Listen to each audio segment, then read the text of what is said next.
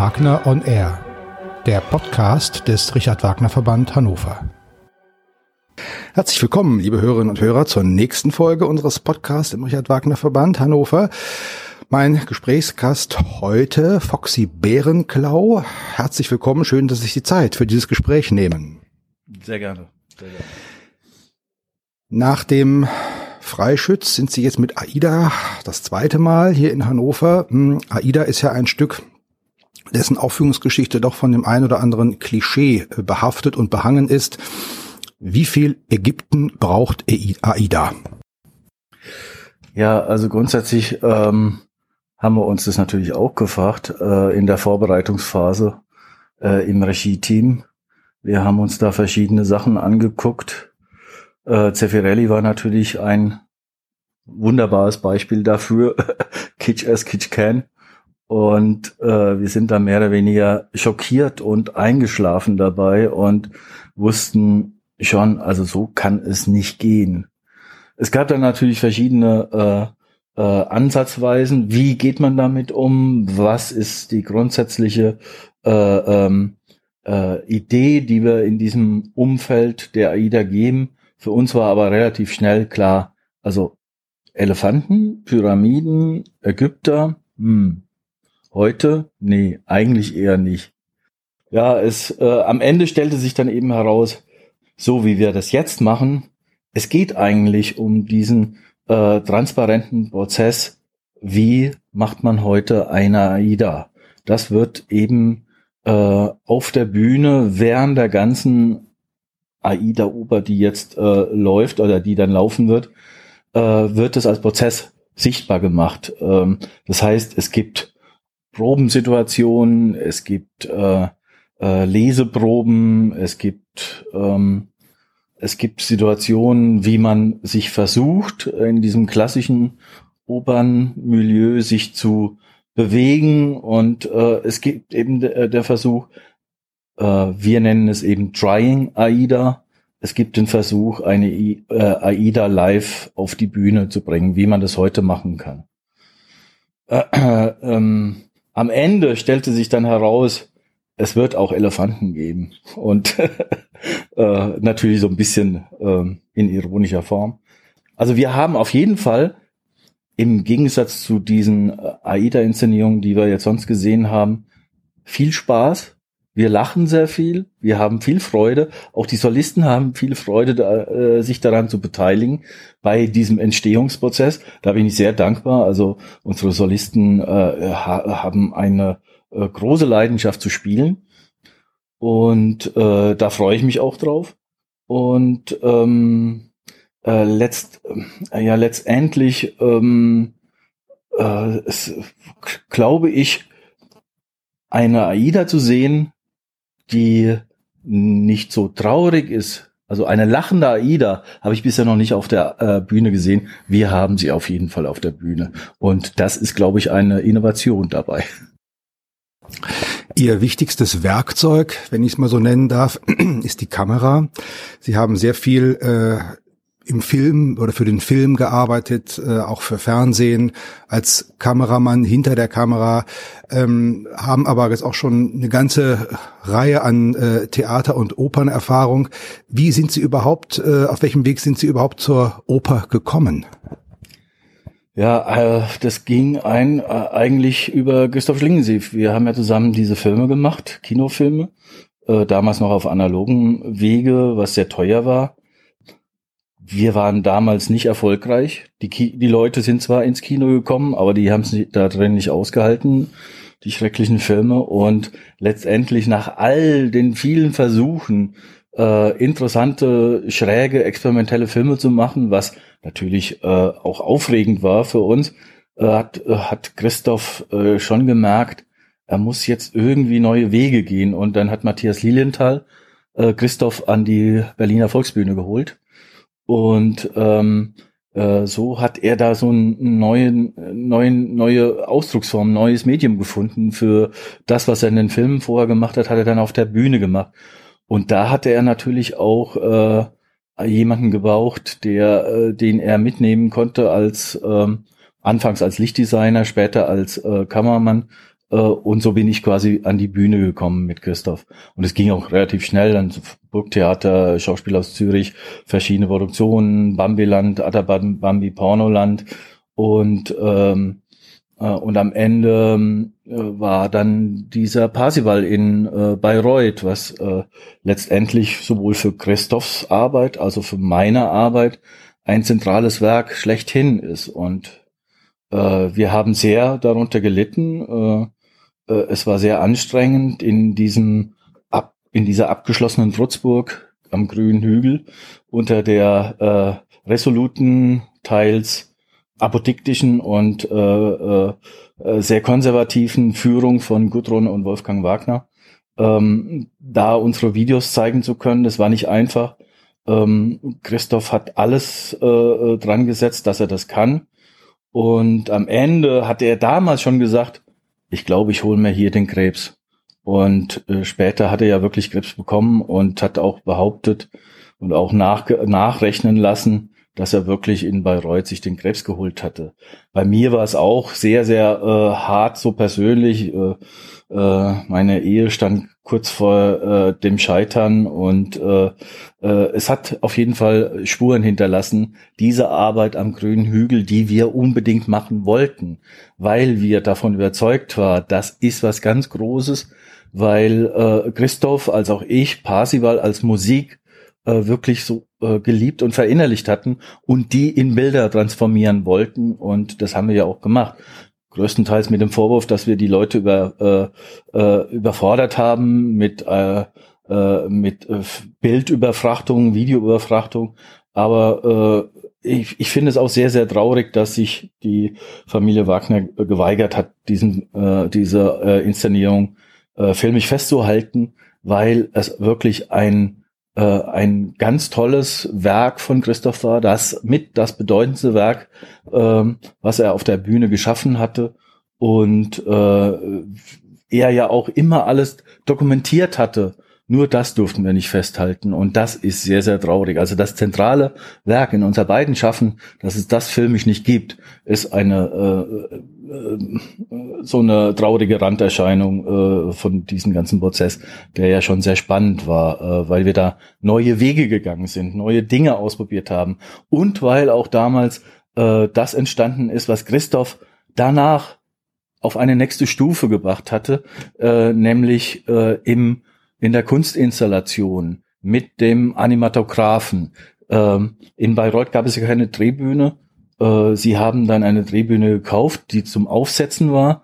Und das war der Anlass und die Idee, wieder zurückzugehen zu diesen äh, zu diesen filmisch Ideen des äh, unseres filmischen Vordenkers, Vaters äh, und Professors äh, Werner Nekes, so äh, alte kinematografische Apparaturen einzusetzen, Hell- und Dunkelphase zu untersuchen, das weiterzuentwickeln in einer installativen Art und Weise. Und so entstanden dann verschiedene Animatographen, äh, die äh, eben auch zu dem künstlerischen Werk von Christoph äh, gehörten, was ihn dann von der Bühne weggebracht hatte hin zur äh, Kunstinstallation. Und am Ende dann auch äh, postmortem, als er den äh, Deutschen Pavillon in Venedig für die Kunstbiennale 2011 ähm, äh, ausgestalten sollte und es nicht mehr erlebte, ähm, haben wir ja das Bühnenbild von Kirche der Angst ähm, dort äh, implantiert und äh, das funktionierte auch sehr gut und das zeigte eben auch diesen äh, installativen Charakter und, oder diese Bestrebungen, die ihn da interessiert hatte, mit all den Projektionen, mit dem Ton, mit äh, äh, der, den Atmosphären, mit den Gerüchen, mit den Sinn, ästhetischen äh, Dingen, die, mit denen wir damals gespielt haben. Bleiben wir noch mal kurz beim Parsifal. Sie haben gesagt, sowohl Sie als auch Christoph Schlingen, Sie waren fasziniert von der Musik. Äh, abgesehen von der Musik, was hat Sie denn an diesem Stück, äh, an dem Inhalt dieses Stückes vor allem interessiert damals?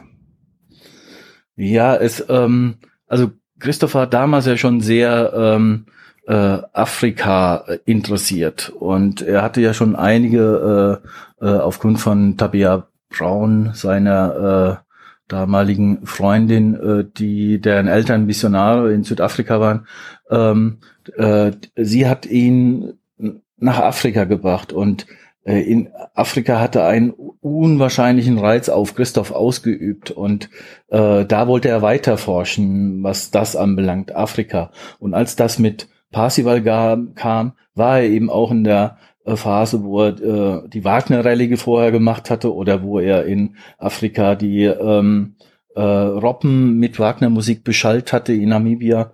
Ähm, äh, er hatte ja schon so immer wieder versucht, den Kontext mit äh, äh, Wagner und Afrika herzustellen. Und äh, wir waren äh, damals 2000, Anfang 2004 haben wir eine Recherchereise äh, nach Namibia unternommen, eine Rundreise an verschiedenen Stellen, die Christoph zum Teil auch schon kannte und wusste, da will er hin, da will er hin.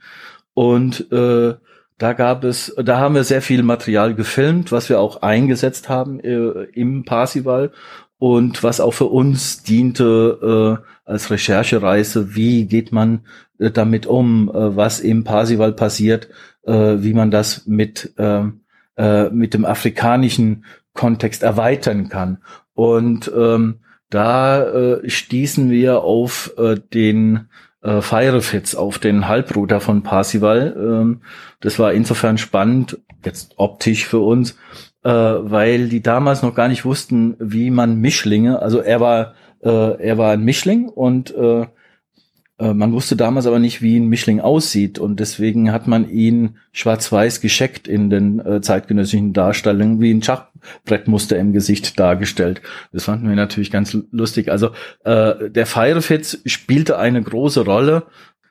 Äh, diesen äh, Parsival und diese äh, ganzen Hintergründe äh, mit Afrika zu äh, connecten und eben auch, wie man in den Kostümen und an den Figuren des Chors beim Parsival äh, 2004 äh, gesehen hat, die verschiedenen Religionen zusammenbringen, äh, die verschiedenen Militär äh, äh, äh, Länder äh, und ihre Soldaten zusammenzubringen in, äh, ein, in ein großes gemeinsames äh, äh kosmopolitisches, weltumspannendes äh, äh, Gesamtkunstwerk. Also dass man nicht nur äh, das so betrachtet, was später ja bei Christoph und seinem Operndorf äh, sehr wichtig war. Also wir bringen Kultur nach Afrika, sondern wir gehen nach Afrika und lernen von den Afrikanern, um so äh, etwas für uns mitzunehmen. Und das war so, so, es war so der, der grobe äh, Kontext in dieser äh, ganzen Angelegenheit. Es, also ich bin jetzt nicht so der äh, äh, Dramaturg oder äh, derjenige, der da wirklich äh, äh, schlaue Worte dazu sagen kann, äh, das äh, überlasse ich besser anderen. Da gibt es auch viele äh, ähm, aus unserem Regie-Team damals, die das äh, Karl Hegemann und äh, Jörg van der Horst, die haben ja ganz tolle Sachen dazu geschrieben. Ähm, das, äh, das wage ich jetzt nicht irgendwie für mich äh, da so äh, in, in Anspruch zu nehmen und deswegen kann, kann ich das nur so in Bildern umsetzen als Kameramann. Das ist für mich wichtig, also diese, diese Ideen umzusetzen. Und das haben wir auch. Ich habe dann auch, ähm, äh, nachdem äh, Christoph äh, gestorben war, gab es eine Trauerfeier in der Volksbühne Gedenken 3000 hieß das. Und da habe ich verschiedenes Material, was wir in äh, Namibia ähm, aufgenommen haben, zusammengeschnitten für einen Filmbeitrag, der dort laufen sollte als Endlosschleife. Und äh, das war sehr, sehr bewegend, äh, diese, diese doch sehr persönlichen Sachen. Der, also es ist sehr, sehr lustig, wie Christoph den toten Hasen beschallt mit äh, äh, Albers Musik, äh, Flieger, grüß, grüß mir die Sonne. Da sind ganz tolle Szenen dabei, äh, sehr persönlich und äh, auch ähm, äh, auf dem Slum-Friedhof von äh, Lüderitz und äh, aber doch auch lustig, immer wieder lustig. Und es war mir allerdings zu persönlich. Ich konnte, ich habe es nicht übers Herz gebracht, diesen Film dann da zu zeigen, weil es sehr, sehr persönlich ist. Und äh, vor äh, zwei Jahren oder so, als ich in ähm, äh, Bayreuth bei den ähm, im Iaber Leberhaus eingeladen war zum Vortrag über den äh, Parsival von Schlingensief in ähm, äh, am Grün, also ähm, in Bayreuth und da habe ich das dann äh, das erste Mal öffentlich gezeigt und das war eigentlich sehr lustig. Sie haben einige Opernarbeiten oder Sie blicken jetzt schon auf einige Opernarbeiten zurück, ja auch in Zusammenarbeit mit äh, Kai Voges. Ähm, was würden Sie sagen, was ist die wichtigste Funktion von Film- und Videoeinspielungen auf der Bühne? Äh, was ist die wichtigste Ergänzung oder das wichtigste Mehr, was dieses Medium auf der Bühne bringen kann, was die Szene und die Darsteller allein vielleicht nicht leisten können? Ja, also da muss man da grundsätzlich dazu sagen, ähm, damals, als das, als Christoph mich an die Volksbühne geholt hatte, haben wir nahtlos weitergearbeitet an dem, was wir vorher äh, im Film gemacht haben. Wir waren sehr dankbar, weil die Technologie, die digitale Kinematografie schon so weit war, dass ein Demokratisierungsprozess einsetzen konnte. Das heißt, dass es ähm, äh, günstigere Kameras gab, äh, ähm, man konnte schon auf dem Laptop schneiden, man konnte die äh, äh, Speichermedien waren schon günstiger und man konnte flexibler sein und schneller sein und das war natürlich ein ganz großes, äh, ganz großer Vorteil auch in der Arbeit mit Christoph, wo wir dann mit mehreren Kameras arbeiten konnten, wo wir Filme äh, erstellt haben innerhalb kürzester Zeit und sofort reagiert hatten, um sie dann auf der äh, Bühne einzusetzen als ähm, Film als solches. Am Anfang war es so. Später als äh, auch Beleuchtungselement, weil äh, oder äh, Mehrfachbelichtungen über Gase und äh, das ist ja heute auch äh, gang und gäbe. Das ist auch nichts äh, Besonderes. Ähm, ähm, aber wir haben das weiterentwickelt und wir haben das auch beim Parsival äh, bis ins bis ins äh, höchste äh, äh weitergeführt und ähm, äh, haben da eigentlich gar nicht aufgehört. Es war jetzt nicht so wie zum Beispiel beim Kastorf, bei dem eher so der Ansatz auf der Bühne ist, äh, der Bert Neumann hat ein verschachteltes, tolles Bühnenbild gebaut, aber der Zuschauer kann nicht richtig in die Räume reingucken und dann sagt Kastorf, halt mal die Kamera drauf, damit ich sehe, was da drin passiert.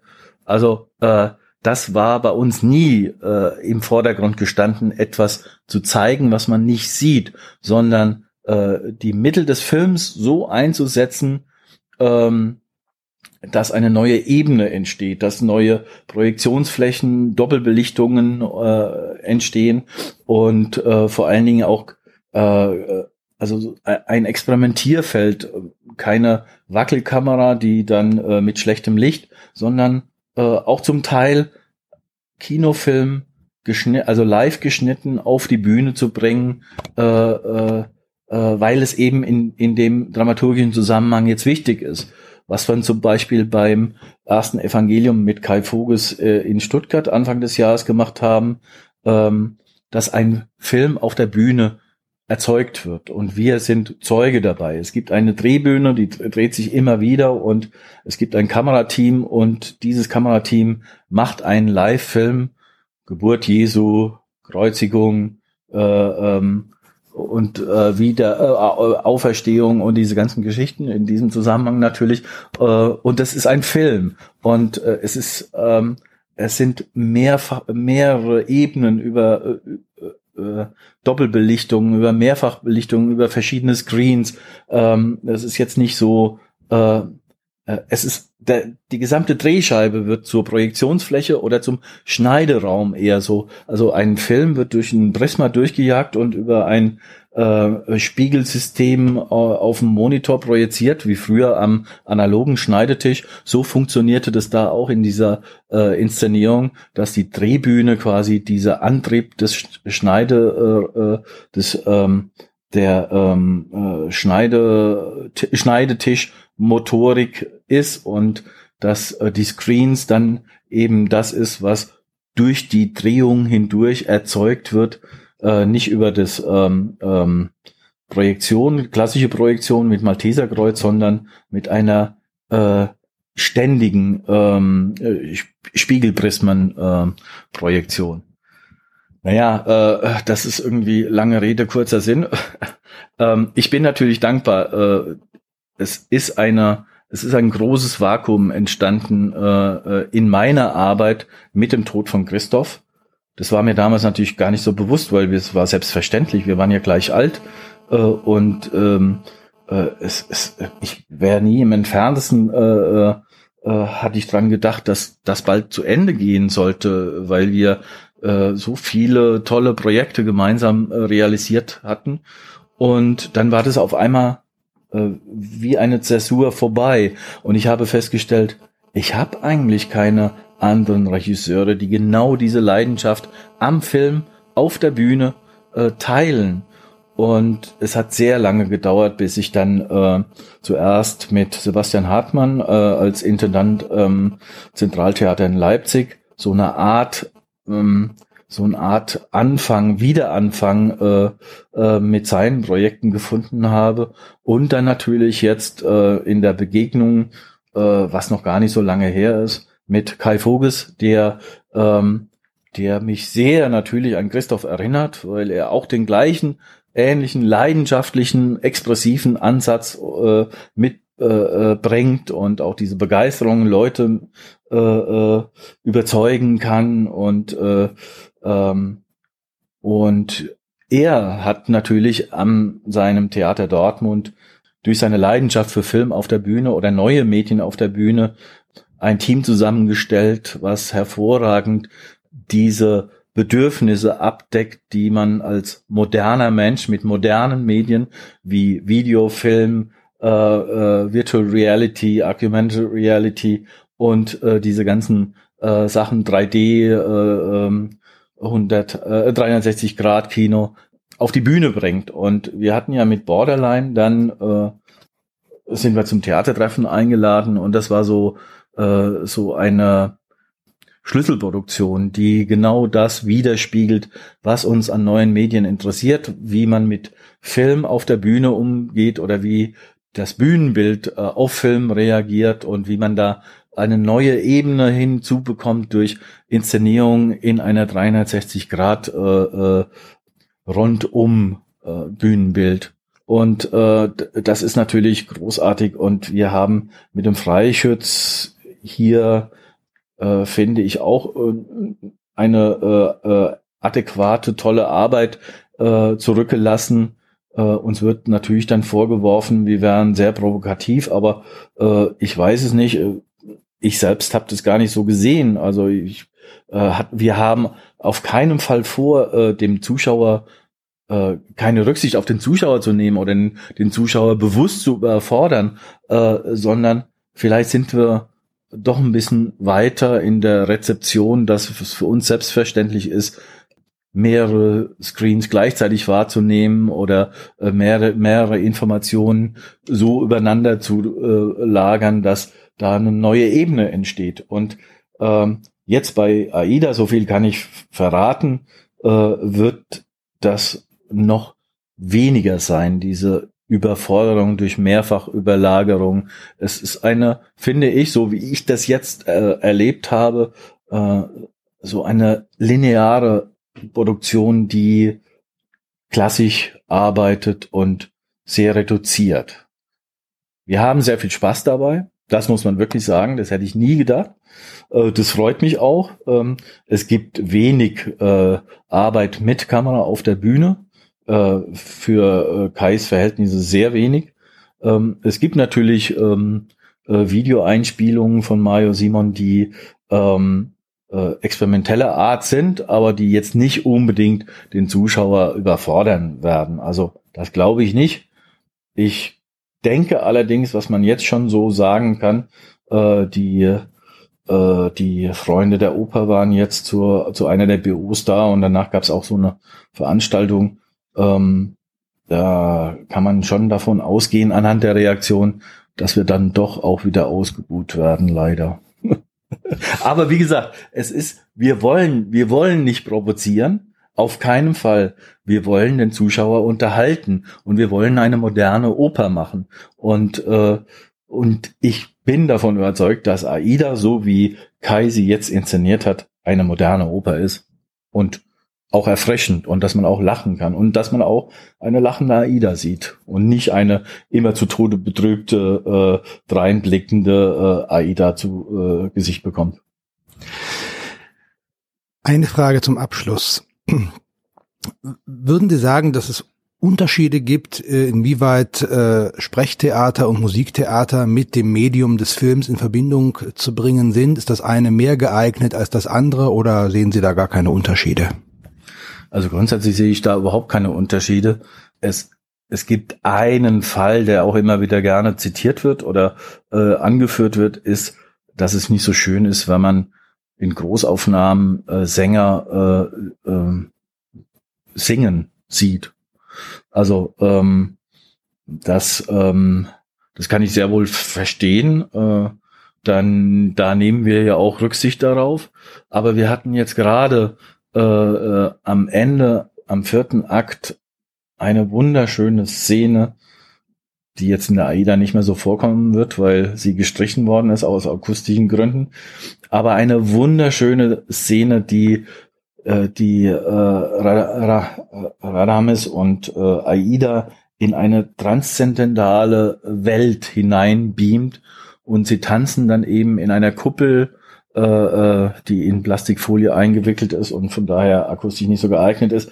Aber sie sind in einer anderen Welt. Das erinnert an einen Zustand wie der äh, alte Mann, der, der sich selbst sterben sieht oder als Baby wieder äh, erkennt bei äh, Space Odyssey 2001 von Stanley Kubrick.